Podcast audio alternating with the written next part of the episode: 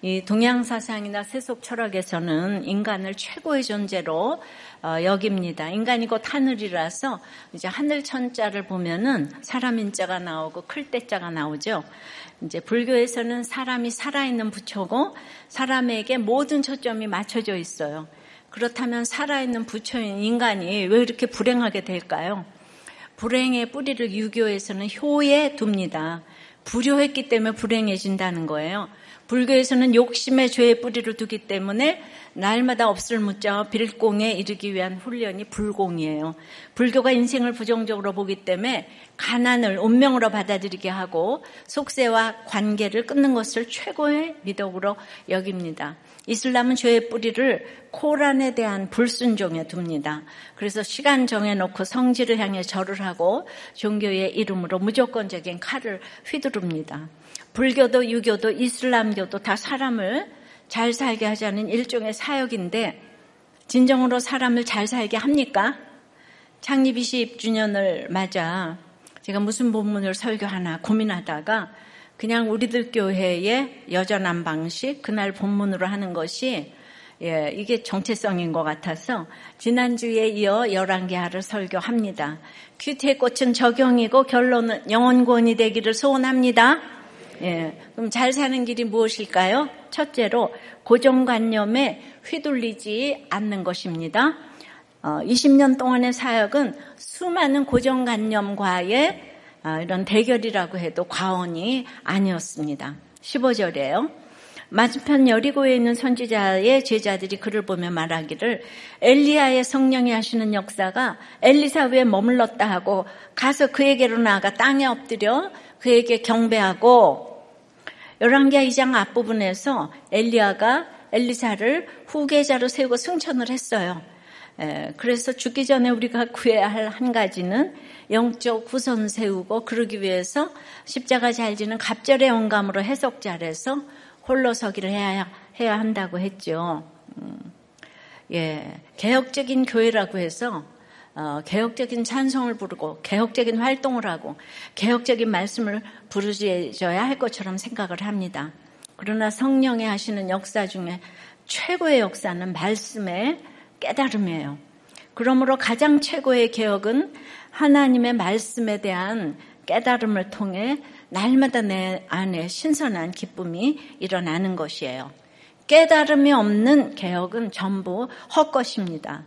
옳고 그름으로 하는 개혁은 또 다른 오름에 의해서 늘 무너집니다. 이제 나오겠지만은 요하스 왕이 40년을 개혁을 했어도 그 안에 말씀에 대한 기쁨이 없었기에 3일 만에 무너졌어요. 큐티 모임이 참으로 아무런 조직이 없이 시작을 했는데 지금까지 오는 것은 한 가지 구한 것, 말씀에 대한 기쁨이 있었기 때문에 여기까지 왔고요. 교회도 한결같은 기쁨을 허락하셨어요. 맞습니까? 그러나 우리도 꽤 20년 동안 아니 큐티 선교 시절도 이렇게 말씀으로 사건의 해석이 안 되는 분들도 많이 봤어요. 어떻게 상처가 별이 될 수가 있어? 고난이 무슨 축복이야? 그런데 성경을 이렇게 엘리야의 승천을 나에게 주시는 말씀으로 해석하면 해결이 되는 것을 구속사적인 해석이라고 해요. 그러니까 내가 해석하고 해결이 되면 그 자체로 나도 살고 남도 잘 살게 하더라고요. 어, 저희 어머니는 그 즉시 가셨고 우리 남편은 하루도 안 되는 시간에 갑자기 갔어요. 불말과 불수레의 그 사건으로 천국에 가셨기에 에, 가셨지만은 이스라엘의 병거와 마병으로 이제 수호신으로 해석이 되어서 제가 살고 이제 우리 가정이 살고 교회가 살고 이렇게 쓰임 받고 있습니다.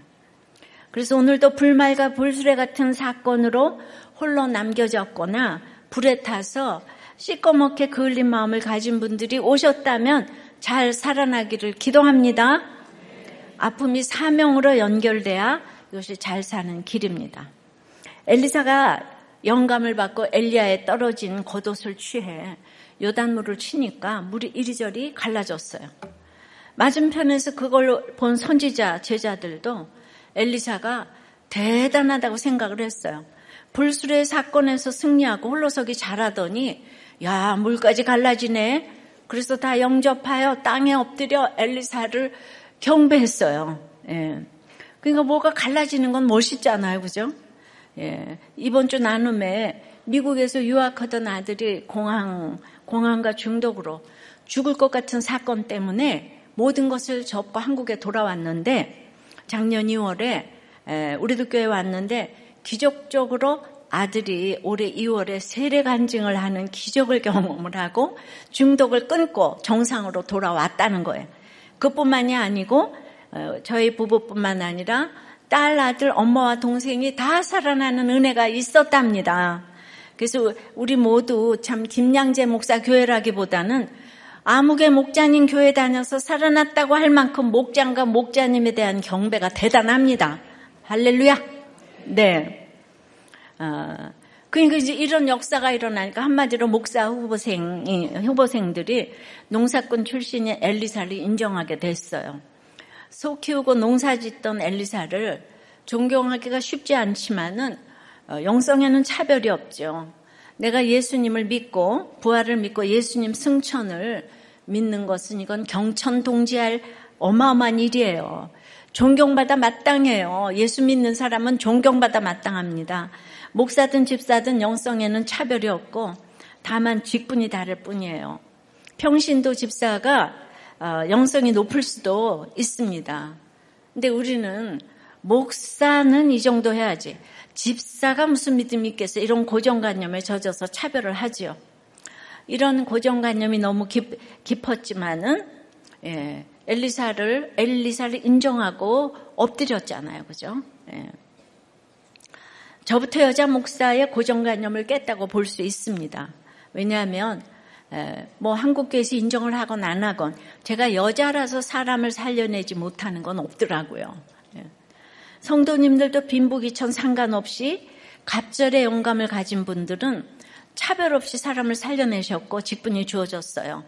장로님 권사님 중에는 이렇게 오늘처럼 엘리트 유명한 분들도 계시지만은 초등학교 졸업에 중졸에 고졸에 장로님 권사님도 많이 계시고 바람 피신 분, 감옥 갔다 오신 분, 뭐 부자, 가난한 자 다 계시지만은 어, 그 약재료로 다른 사람들을 살려내셨기에 그분들이 교회를 신뢰하고 말씀을 신뢰하니까 그분들을 또 성도님들이 신뢰하십니다.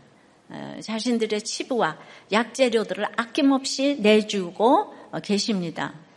이렇게 잘 사는 길에 서 있는 분들이 어디에 계시겠습니까? 학벌이 살립니까? 권세가 살립니까? 그러니 성도님들도 다 같이 그분들의 제자가 되어 따라가고 있습니다. 이 있습니까? 맞죠? 그러나 여기까지 오는 20년 동안 수없이 맞닥뜨린 문제는 기복과 권위와 세상 가치관의 고정관념이 예, 정말 팽배한 거예요. 수많은 분들을 주께로 인도하기 위해서 눈을 뜨면 오뚜기처럼 세상으로 돌아가는 그 고정관념과 수없이 치열하게 싸우며 여기까지 왔네요. 그러니 갑절의 영감으로 내가 십자가를 지겠사오니 하나님도 버리고 싶은 사람이라도 살려주세요. 버리지 말아주세요.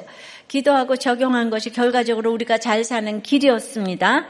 오늘 20주년이에요. 근데 우리들 교회 얘기를 안 할 수가 없는데요. 전도 축제이기도 합니다. 이 두 가지를 다 해야 되겠는데 우리들 교회 얘기만 듣고도 오늘은 주님을 만나시기를 축원합니다. 예. 그래서 이제 여기까지 좋았는데 그 무슨 엘리사를 경배한 것까지 좋았는데 무슨 고정관념이 있을까요? 예, 16절에요. 예. 그에게 이르되 당신의 종들에게 용감한 사람 50명이 있으니 청하건대 그들이 가서 당신의 주인을 찾게 하소서 염려하건대 여호와의 성령이 그를 들고 가다가 어느 산에나 어느 골짜기에 던지셨을까 하나이다 하니라 엘리사가 이르되 보내지 말라. 이게 무슨 말입니까? 예. 엘리야의 승천을 보고 다 엘리사를 인정하는 것 같더니 갑자기 엘리야 시체를 찾으러 간다고 하는 거예요. 즉 선지자 제자, 목사 후보생들이 그 시체를 찾겠다는 거예요.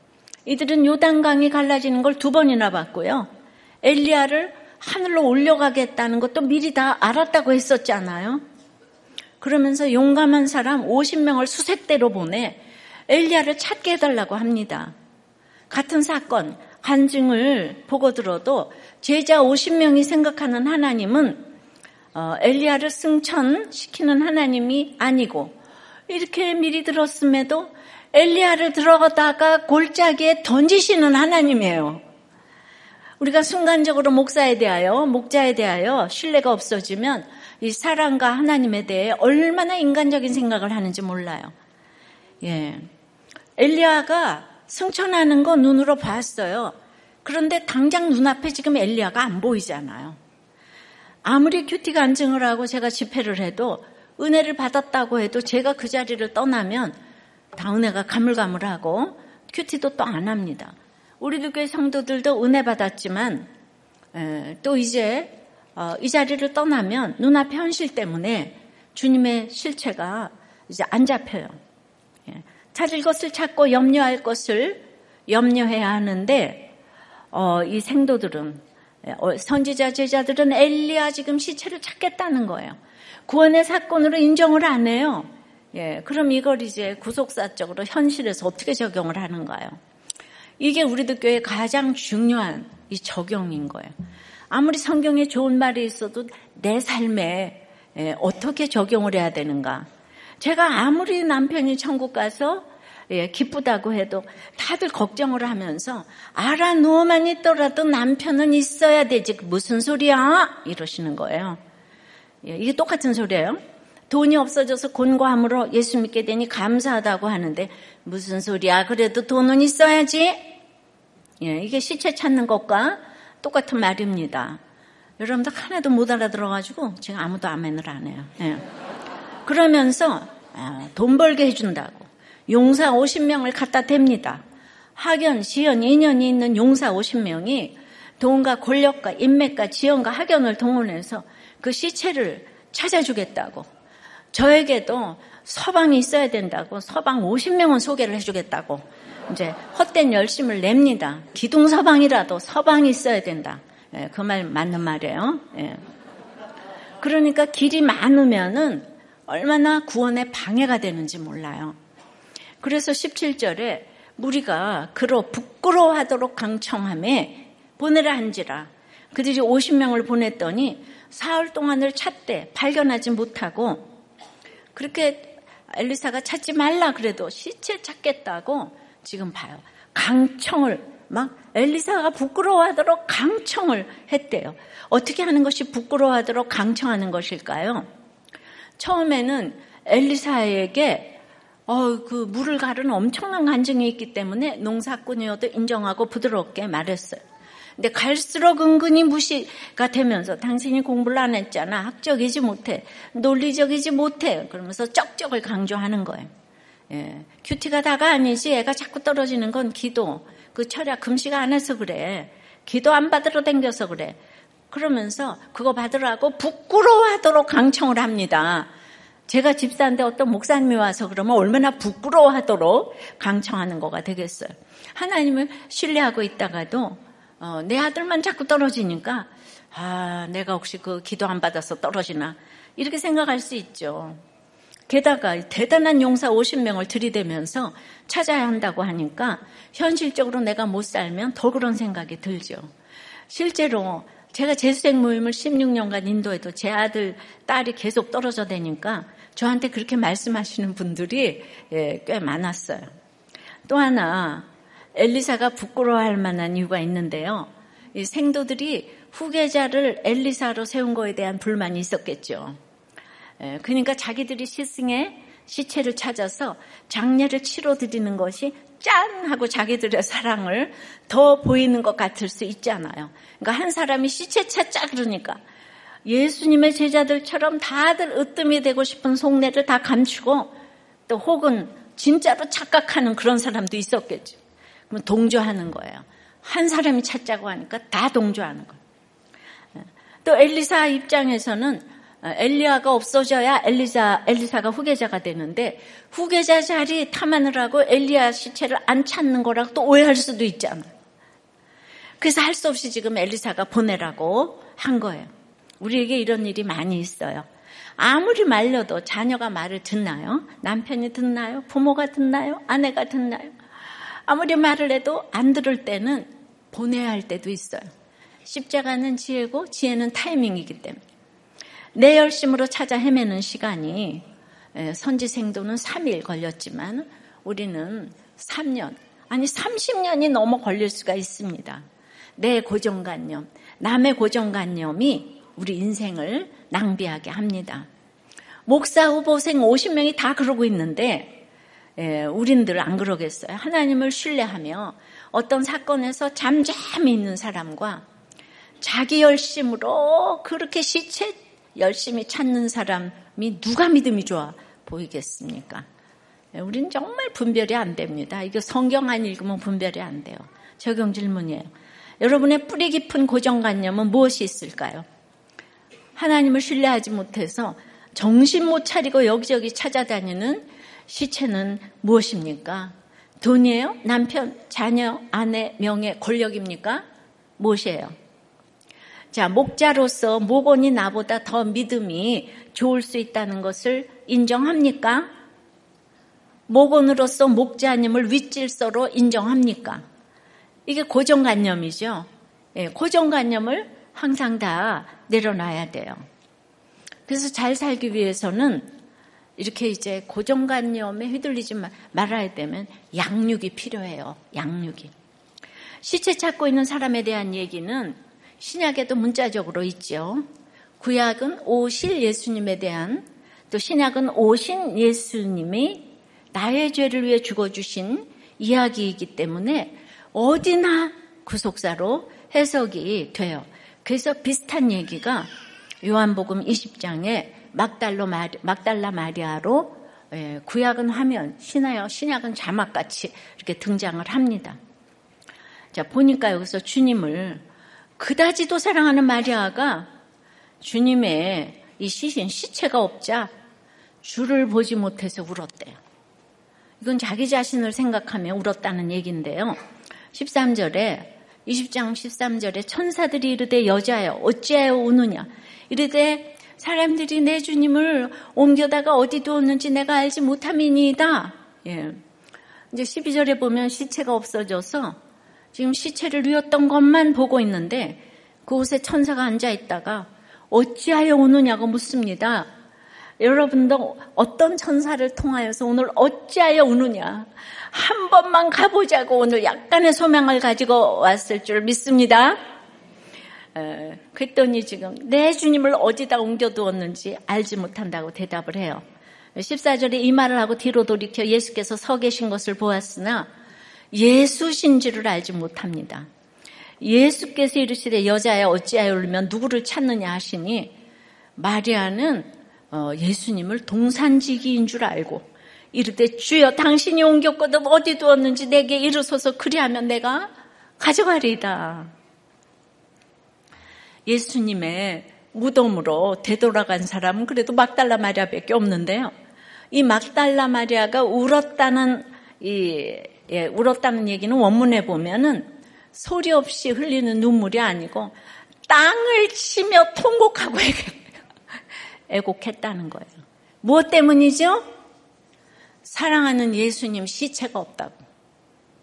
땅을 치고 그래요. 그러니까 내가 울고 있는 사건 속에서 돌이켜 예수님을 보았으나 내 힘으로 돌이키려니 지금 막, 막달라 마리아는 시체 생각밖에 없어요.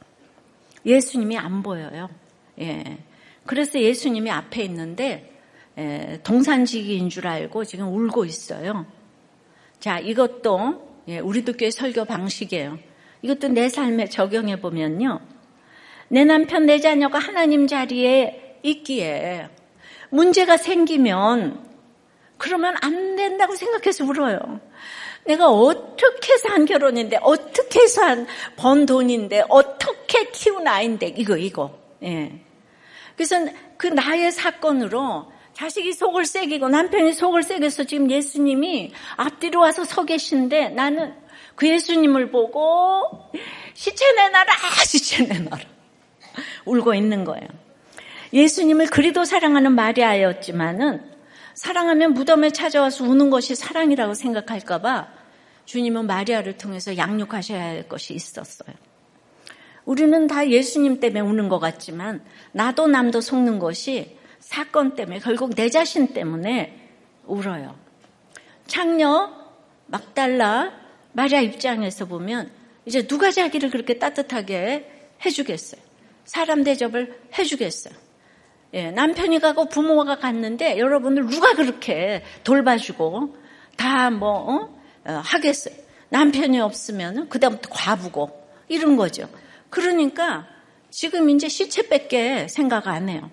그러니까 마리아는 시신에 향품 발라서 장례 잘 추리고 자기한테 너무 잘 해줬던 어, 예수님의 장례를 잘 치르고 죽는 날까지 날마다 무덤에 올 참인데 그것이 지금 마리아의 죽는 날까지의 예, 이렇게 프로젝트인데 시체가 없는 거예요 지금.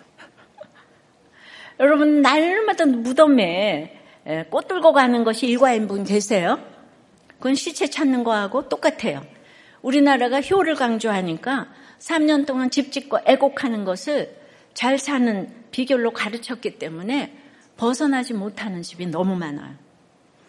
예수께서 울고 있는 마리아를 어찌하여 우느냐고 예, 직접 물어주시면서 양육해 주십니다. 그러니까 큐티를 하면서 이렇게 주님의 질문을 나에게 그대로 해보세요. 여러분은 무엇 때문에 옵니까?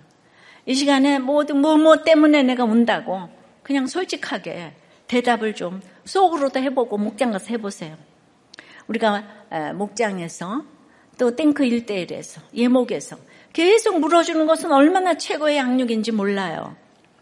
예, 탱크 양육 할 때 안 보여도 나의 문제가 양육 교사반 할 때 보이기도 하고 거기서 안 보이다가도 예비 목자 훈련할 때 보이기도 하고 그러니까 누군가 물어주는 것 질문하는 것이 얼마나 유익한지 모릅니다. 왜냐하면 다들요, 에, 내가 왜 우는지도 몰라요, 여러분은. 우는데 그왜 우는지 몰라요. 그리고 이제 에, 그 점점 점점 양육을 받을수록 내가 왜 우는지 나를 직면하게 돼. 예, 처음에는 그냥 시체 없어서 울어요. 예, 이게 종육. 그래서 우리가 양육을 받아야 돼요. 자, 다시 본문 열왕기하러 돌아옵니다. 18절에 엘리사가 여리고에 머무는 중에 무리가 그에게 돌아오니 엘리사가 그들에게 이르되 내가 가지 말라고 너에게 이르지 아니하였느냐 하였더라. 예. 그 찾지 말라고 했는데 없으니까 시체가. 근데 이제 보냈잖아요. 예, 돌아왔어요. 아무리 내 말을 안 들어도 회복 안 됐을 때 그러니까 내가 가지 말라 그랬잖아. 하지 말라 그랬잖아. 할 수 있도록 그 말을 해둬야 돼요. 그 결혼 하지 말라 그랬잖아. 그 사업 안 돼. 그 직장은 안 돼.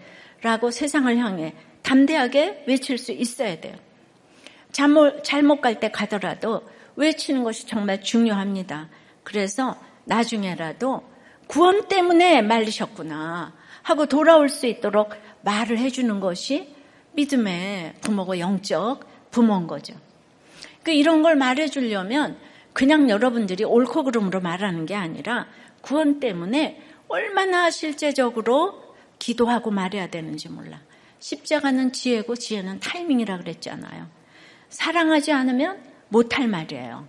여러분들이 그냥 립 서비스로 입으로만 나오는 얘기는 다 알아요. 상대방도. 우리도 꽤 목장에서는 정신병원 좀 가보라는 것이 관용어예요. 너무나 기분 나빠하세요. 그래서 우리는 예, 우리 목사님들부터 다들 갔다 와서 예, 병원을 가보라고 합니다. 예. 그런데 물론 가보라고 하는 것도 조심조심해야 합니다. 근데 기분이 나빠도 상대방을 위한 것이라면 불신 결혼 안 해야 돼요. 이혼 안 해야 돼요. 이 얘기를 하느라고 정말 비난도 많이 받았습니다. 근데 시간이 흐르고 제 얘기가 맞으면 그때 그 얘기가 이 얘기였구나 하고 깨달을 때가 오면 그때 구원을 생각합니다. 재혼이 아프리카 선교보다 더 힘들다고 말리면 다들 안 듣죠. 근데 나중에는 다들 더 말려주시지 그랬냐고 한결같이 그렇게 말을 하네요. 예. 그러니 미리 말해주는 것은 십자가를 길러놓고 그 사람을 살리겠다는 갑절의 영감이 없이는 이게 예, 못할 말이에요. 예. 우리는 정말 다 있잖아요. 좋은 얘기만 해요. 여러분, 우리 인생은요, 이렇게 벌거벗고 만나야 되는데, 다 인격으로 만나잖아요. 그죠? 인격은 가면이란 뜻이에요. 예.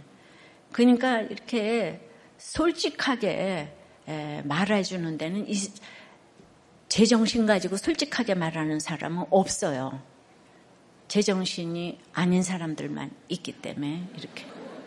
예. 우리 인격의 가면을 벗었어요. 생명으로 만나는 거예요. 그러니까 그런 거 가지고 맨날 삿대질을 하면 그냥 잘 들으시면 돼요. 제가 그냥 간증을 할 수도 있죠. 성경 본문에 맞춰서 이제 간증을 하고 설교를 하면 다 처음 듣는 사람은 어렵다고 그래요. 이제 목장 보고서 보면 목사님 설교 재미없고 무슨 말인지 모르겠고 뛰쳐나갈 뛰쳐나갈 뻔했다 뭐 이런 말이 나옵니다. 그래도 제가 지겨워할 정도로 성경을 읽히는 이유는 성경을 읽혀야 변화가 일어나기 때문이고 간증만 해서는 아무도 안 변합니다. 근데 우리도 교회는 어쩔 수 없이 성경 읽어야 돼. 큐티 해야 되고 목장 가야 되고 설교도 다 큐티식으로 하니까 할 수 없이 들어야 돼. 그러니까 이게 지금 너무나 그냥 소음으로 들리다가 어느 날 이제 이렇게 들릴 수도 있는 걸 많이 봅니다.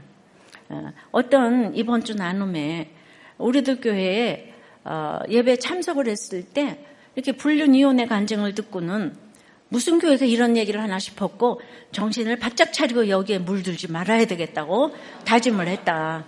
근데 아내가 가끔씩 예수님이 2000년 전에 당신의 죄 때문에 돌아가셨다는 것을 믿어요? 물어보면 내가 점도 아니었을 2000년 전에 돌아가신 예수님과 나와 무슨 상관이 있냐? 그렇게 부인은 했는데 그러다가 아, 나 이러다가 혹시 지옥 가는 거 아니야? 이런 생각도 했대요. 지금도 예배 드릴 때 졸기도 하고 핸드폰을 하기도 하고 어, 그러지만은 어, 처음에 목장에 왔을 때도 속으로는 왜 하나 생각했고 담임 목사님 설교가 어려워가지고 아 일부러 설교를 어렵게 해서 사람들을 끌어모으나 응. 목사님의 영업 비밀인가 응. 하는 생각을 했다는 거예요. 참 기상천외한 나눔도 있더라고.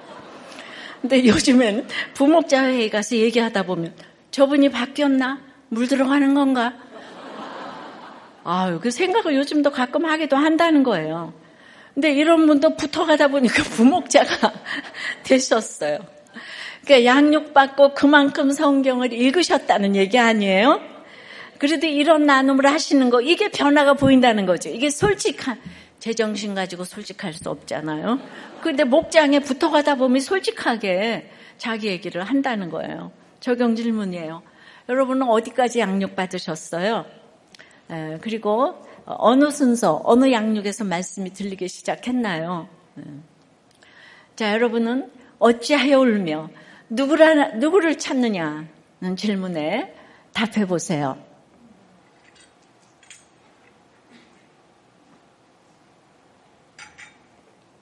자, 잘 사는 길, 고정관념 휘둘리지 말고 양육받아야 돼요.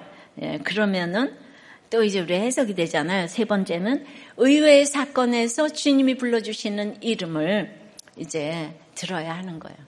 예. 양육이 잘 되면 이게 들려요. 15절이에요.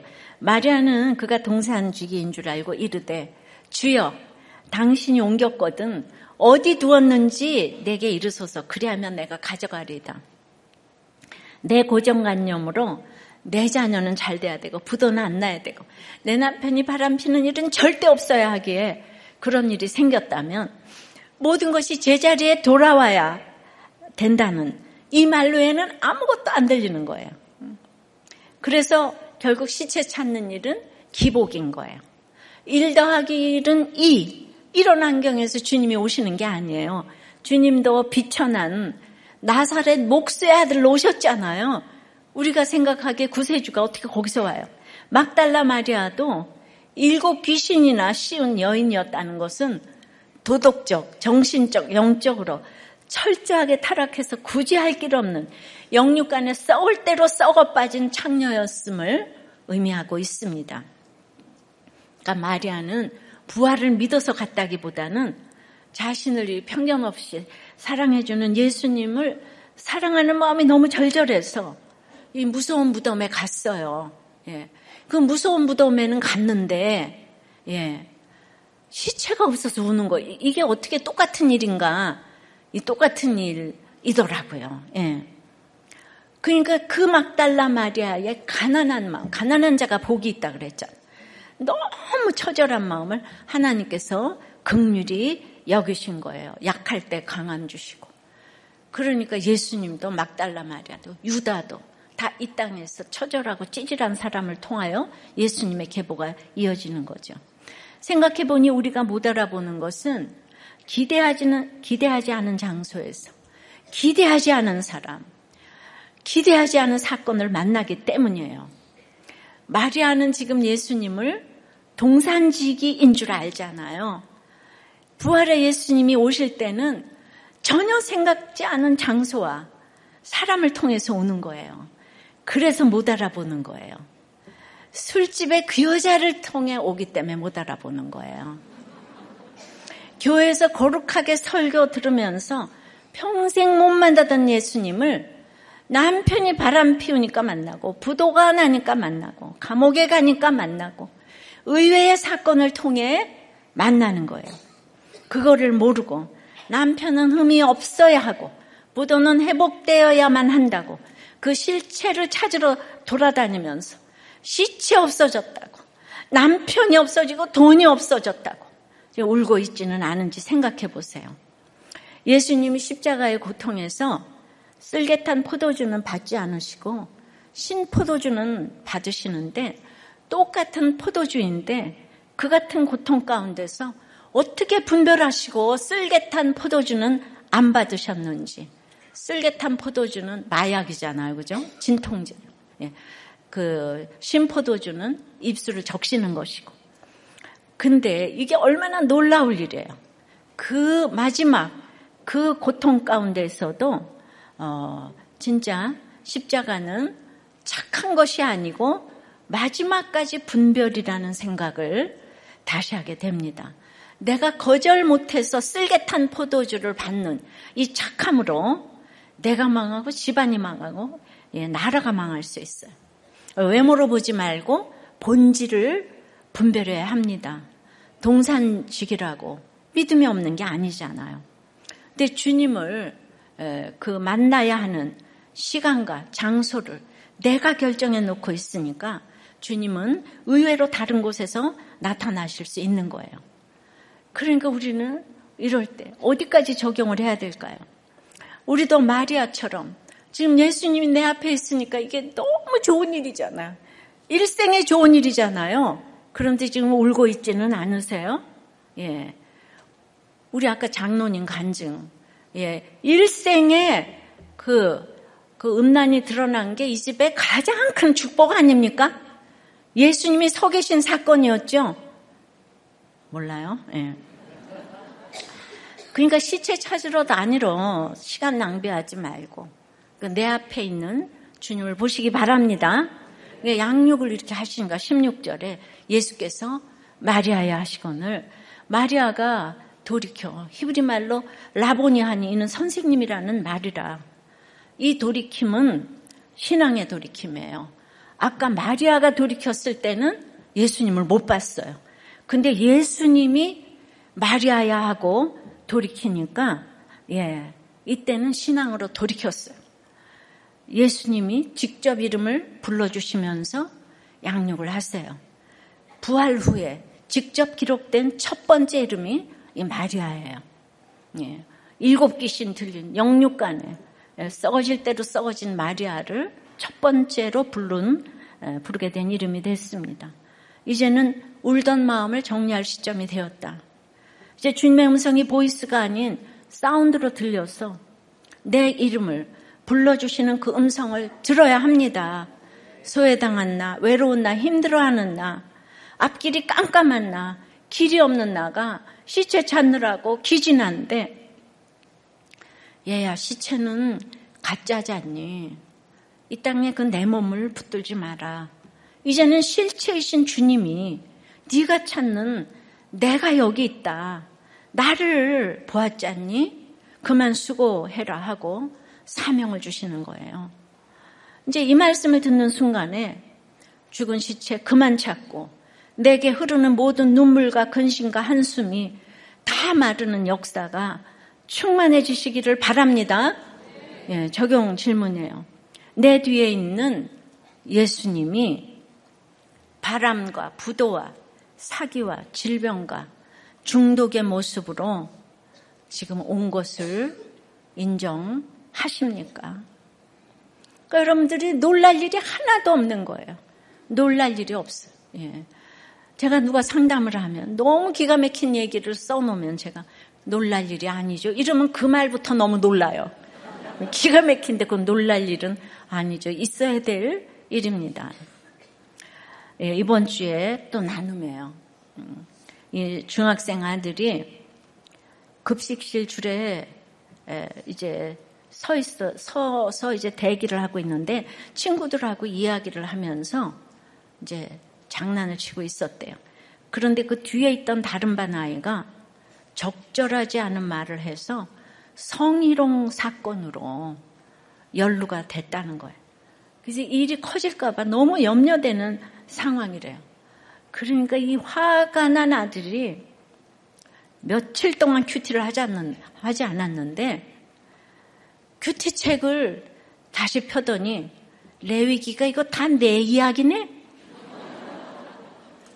그래서 어제 집에 와서 금, 토, 일 너무 화가 나서 큐티 안 했다고 하면서 그래도 읽어봐야지 하면서 읽더니 엄마 어떻게 해? 이거 다 내 말인데 하면서 수요일은 흠이 없어야 한다. 목요일은 7일 동안 고생해야 한다. 금요일은 아무 말 하지 말고 규례를 지켜라. 토요일은 죄를 봐라. 주일 본문은 하나님을 모독하지 마라인데 이거 다 내 이야기네? 했다는 거예요. 그리고 아침에 일어나서도 큐티책을 펴고 읽었습니다. 그러더니 엄마 오늘이 며칠째지? 묻더니 저는 6일째라고 했지만 우리 아들이 아니 5일째라고 하면서 7일째는 안식이야. 그리고 이제 극동방송 큐티를 큐티 노트를 이제 같이 들으면서 듣고 씻겨질 눈물이 없이는 안식이 없다는 말씀을 같이 들었다는 거예요. 여러분, 이보다 잘 사는 길이 있을까요? 예, 여러분들이 부도나고 바람 피면 이렇게 큐티합니까? 그리고 그날의 주제를 딱딱 집어냅니까? 어떤 아이가 이런 사건에서 이렇게 말씀으로 자기를 볼까요? 이건 정말 너무 의외의 사건으로 주님이 양육해 주시고 정말 주님이 불러 주시는 이름, 예. 이 말씀으로 자기에게 주신 음성을 들었기 때문에 예. 그 잘 사는 길이 열렸다고 생각합니다. 최고입니다. 근데 일부 때 내가 이 설교를 했더니 찾아왔어요. 이 문제가 그냥 지나갔다는 거예요. 안식이 맞죠? 야, 이 기도하니까 이게 간증이 됐잖아요? 예. 여러분은 이럴 때 살이 떨려야 돼요. 진짜 큐티 하셔야 돼요. 하나님께서 가장 그것 자체가 최고의 길로 인도하실 줄 믿습니다. 제가 이제 하루아침에 졸지에 남편이 예수 믿고 천국에 갔어요. 다시 생각해도 나를 너무나 폼나게 해줄 남편인데 이제 30대에 진짜 청산 과부가 되었습니다. 그리고 남편이 없는 몸이 제가 됐잖아요. 생명을 내놓고 남편의 구원을 위해 기도했는데 왜 내 생명이 아니고 남편의 생명을 가져가셨나요?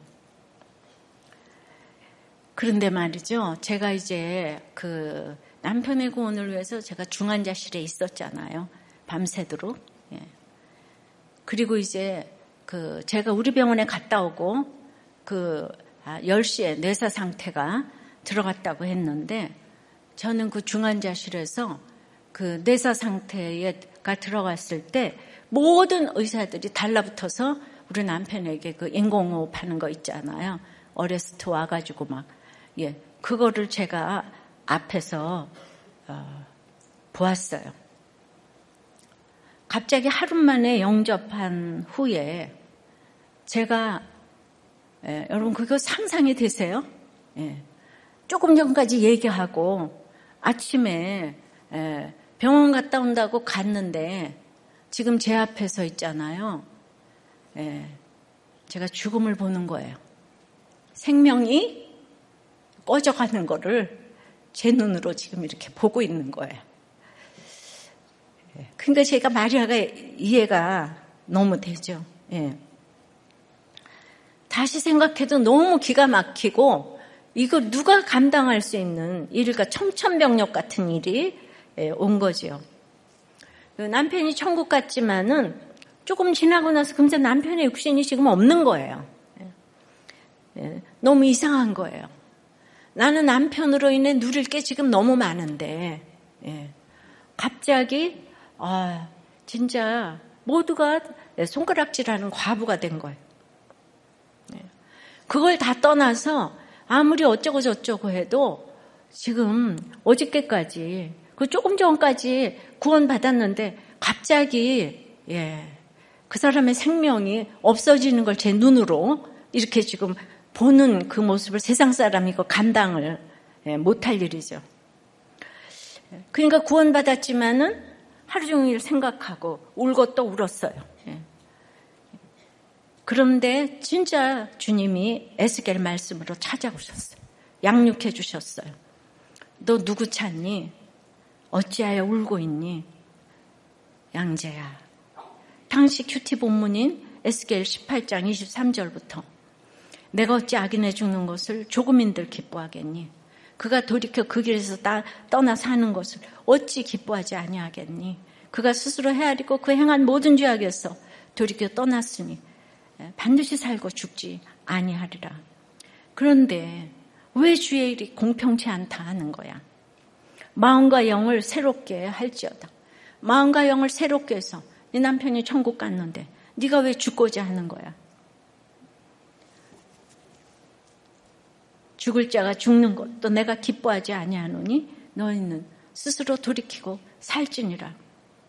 주님은 정확하게 내가 어찌하여 오는지 누구를 찾는지 알려주시고 양육해 주시고 에스겔 선지자도 하루아침에 아내를 데려갔단다.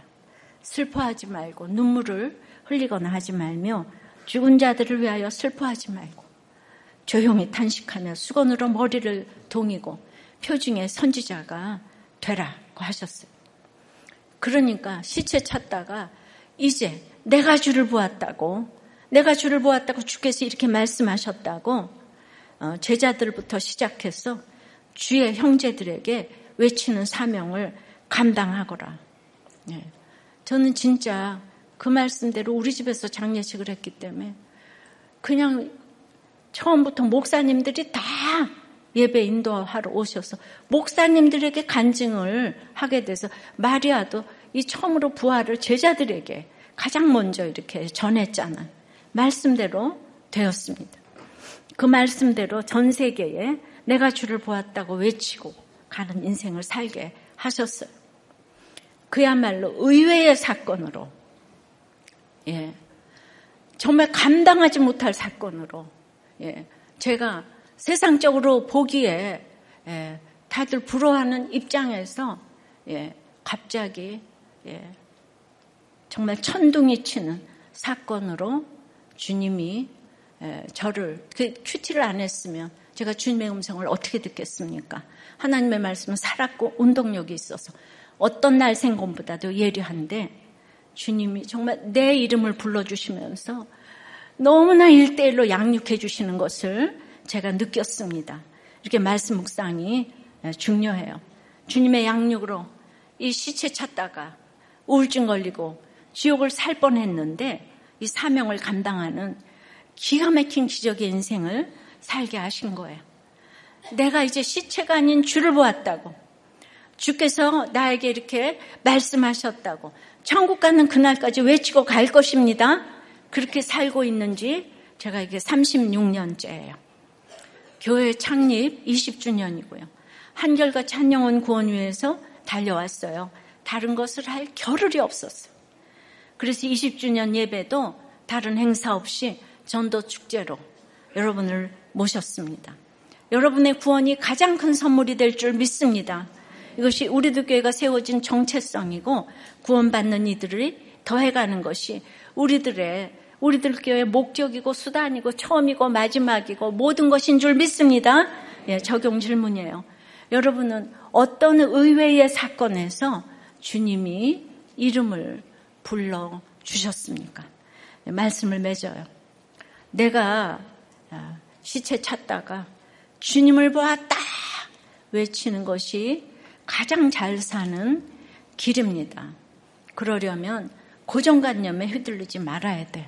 예. 그리고 이제 양육을 받아야 돼요. 말씀으로 양육받고 공동체에서 양육을 받고 예. 그럴 때 의외의 사건으로 주님이 불러주시는 이 이름을 예. 들어야 합니다.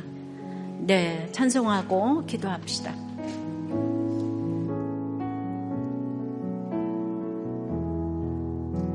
나를 지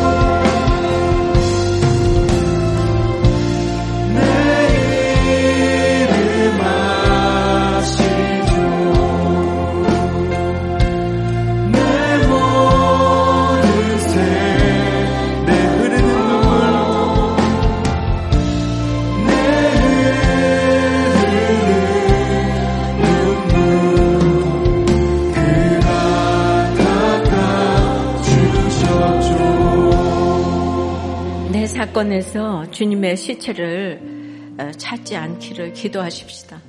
이제 내 앞에 계신 주님을 보게 해달라고. 그래서 이런 양육을 좀 받게. 말씀도 보고 공동체에서. 예. 그래서 날마다 날마다 내가 금세 모든 걸 해석할 수 없어요. 여러분들 가운데 지금 의외의 사건으로 내가 말이 안 되는 이 사건으로 여기를 오셨다면은 이 불말과 부슬불슬의 사건에서 이 의외의 사건에서 이 불러주시는 주님의 그 어, 주님이 불러주시는 그 여러분의 이름을 듣게 해달라고 다 같이 주님 부르고 기도합니다. 아버지 하나님 제가 주님을 참 사랑했어요. 그래서 생명을 내놓고 남편의 구원을 위해서 기도했는데 그렇게 에, 천국 갔고 구원 받았지만은 정말 그날의 그 장면 제 앞에서 그렇게 생명이 에, 끊어져 가는 바로 앞에서 그 장면을 볼 때, 어, 그걸 정말 누구라고 감당을 할 수가 있겠습니까? 주님 그렇게 어마어마한 일을 저에게 맡기셨는데, 누구도 이 세상 누구도 저를 위로할 수가 없는데, 에스겔 말씀으로 주님이 양재야 내가 너를 한다. 하나님의 말씀이 살았고 능력이 있어서 그 말씀으로 제가 주님이 옳습니다. 살아나게 되었습니다. 아직도 고정관념이 많고 양육받아야 될 일이 많고 아직도 의외의 사건에서 제가 깜짝깜짝 놀라지만 여러분에게 이 주님을 붙들라고 초청하고 싶어요. 오늘 기가 막힌 사건에서 어떤 사건도 정말 크고 작은 것이 없어. 내 눈에 티가 제일 아픈 것이기 때문에 오늘 이제 그 기가 막힌 그 기가 막힌 사건 가운데서 이제 목 놓아 오는 거 그만하고 정리하고 주님이 불러주시는 그 이름을 듣기를 원합니다. 주님, 오늘 이 모든 지체들에게 찾아가셨어. 아무개야. 아무개야. 오늘 불러주실 때 여러분들이 돌이키시기를 바랍니다. 돌이키시기를 바랍니다. 그것이 가장 잘 사는 길이라고 하는데 해석이 안 되어서 언제까지 우리가 예수님의 시체 찾아내라고 울고 있겠습니까? 주여, 나를 붙들어 주시옵소서.